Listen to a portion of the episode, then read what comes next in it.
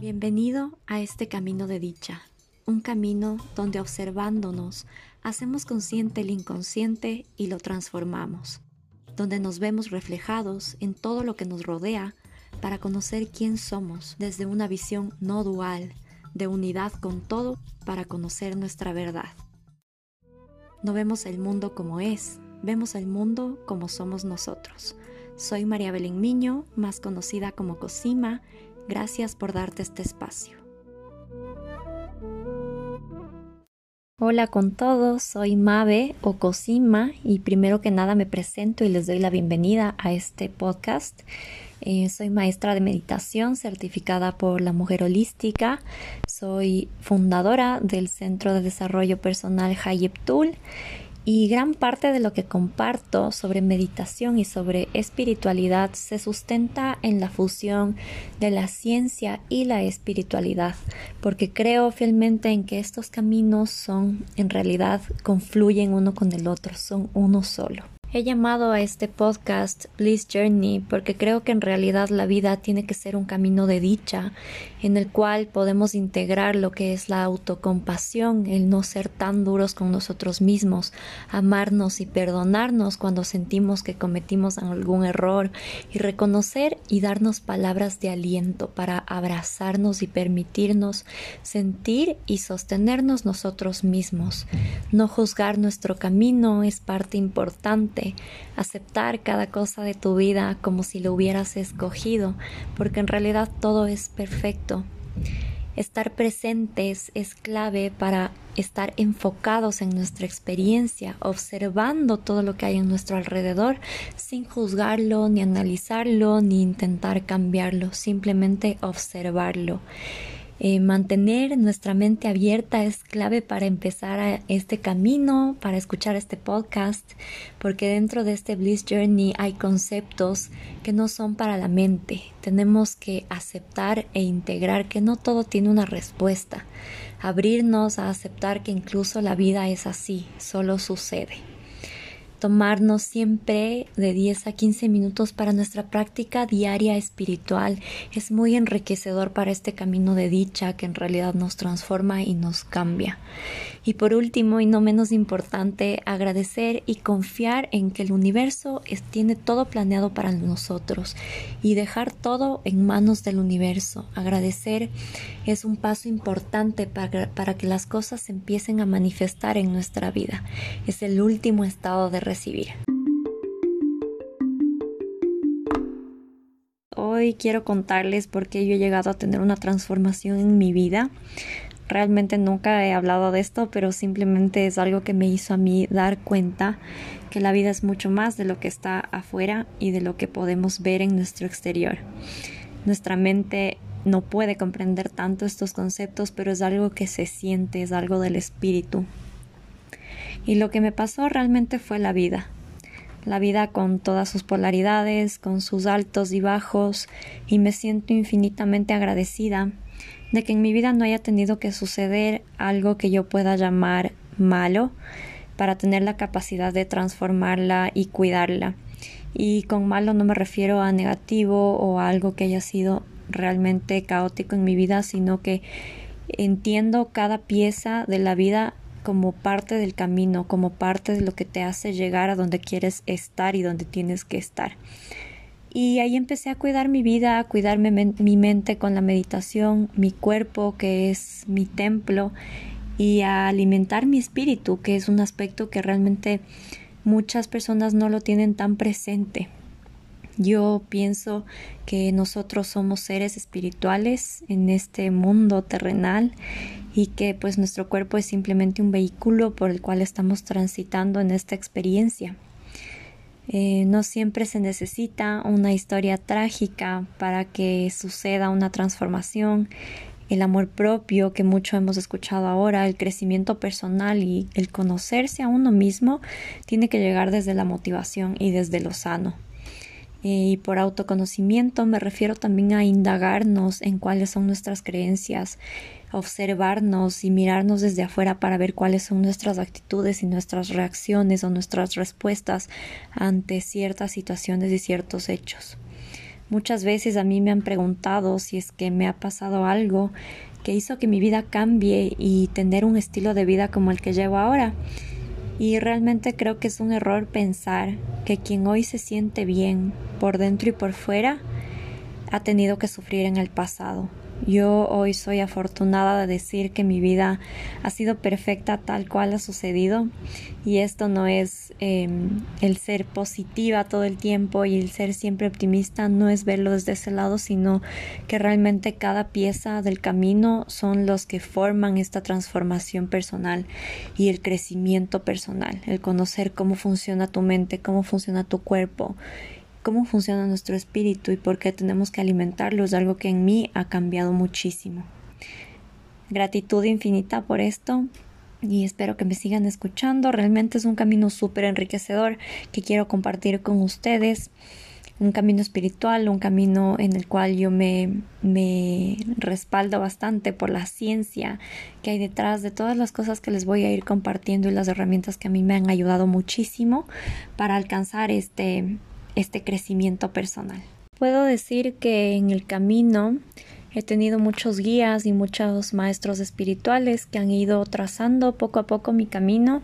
Hace seis años más o menos empecé a meditar y a interiorizar conceptos que son, como les dije, solamente para el espíritu y no para la mente.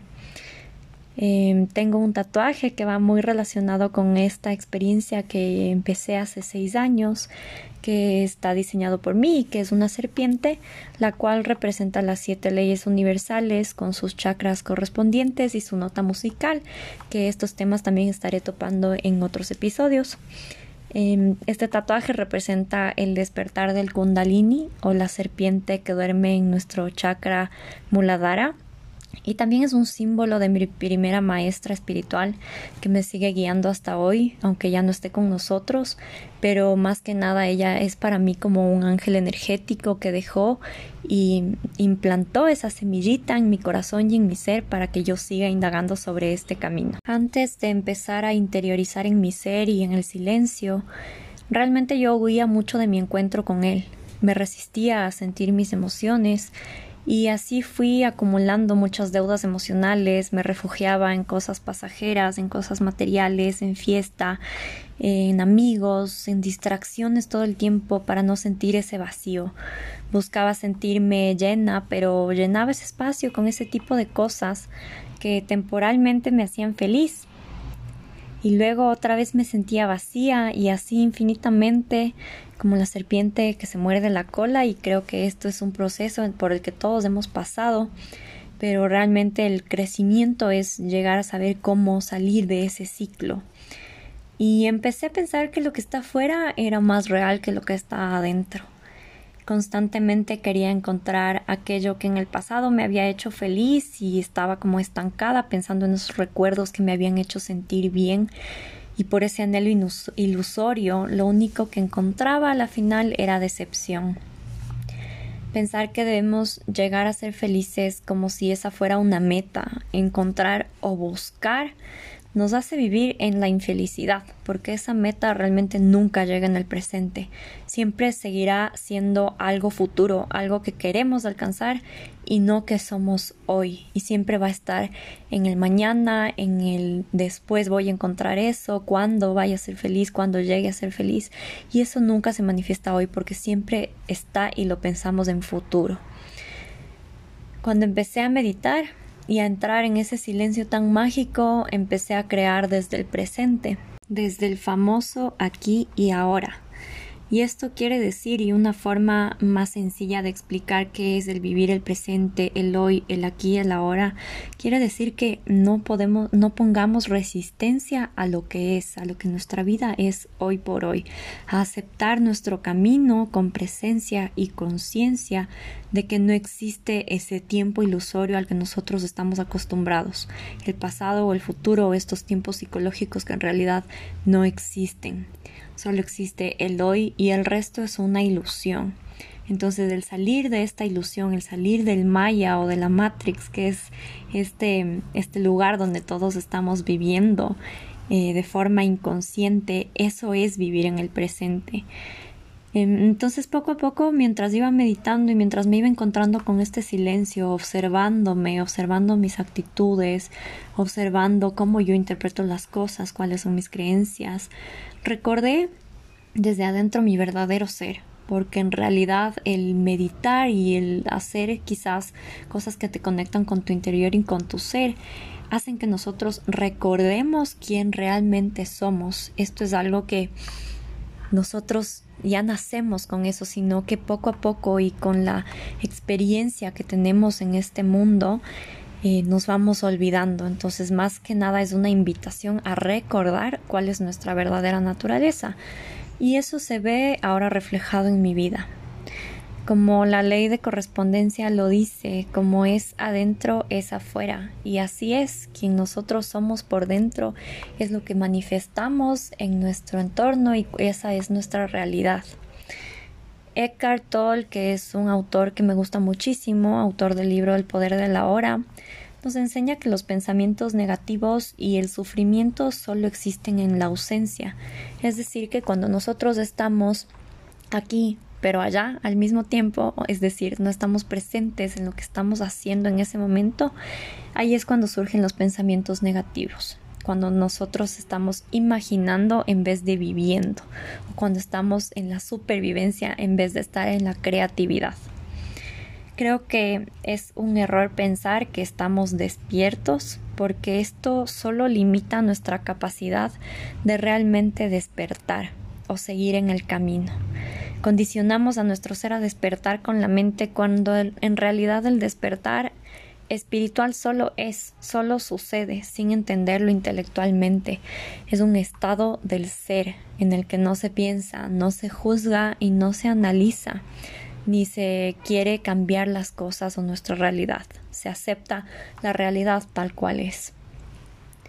No se puede realmente explicar o describir con palabras porque es algo que se experimenta. Yo lo he intentado poner en palabras ahorita y seguro las personas que me escuchan pueden quizás algunas sentirse identificadas y otras no.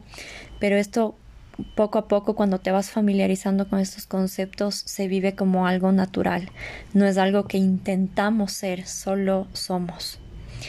Yo lo llamaría igual más como un estado de conciencia, lo que se conoce como el samadhi y viéndolo así también podría ser limitante porque estamos limitándonos también a un concepto, a ponerle un significado a lo que es. Y bueno, para finalizar este primer episodio, quiero contarles cuál era la definición de Buda sobre la iluminación. Y en realidad lo que él nos dice es que la iluminación es el fin del sufrimiento nos dice lo que no es la iluminación, pero en realidad dejó las puertas abiertas para que nosotros con nuestra experiencia podamos interpretar este mensaje, para que sepamos lo que no es el despertar. Pero entonces preguntémonos qué es el no sufrimiento. Espero que este primer episodio les haya gustado y que sigan conmigo. Voy a seguirles compartiendo más herramientas para conocernos y para crecer juntos en este camino. Gracias por darte este espacio, te espero nuevamente en los siguientes episodios y puedes encontrarme en redes sociales, en Instagram como Cosima, dos rayas bajas C y en Facebook como Cosima Consciousness. Nos vemos.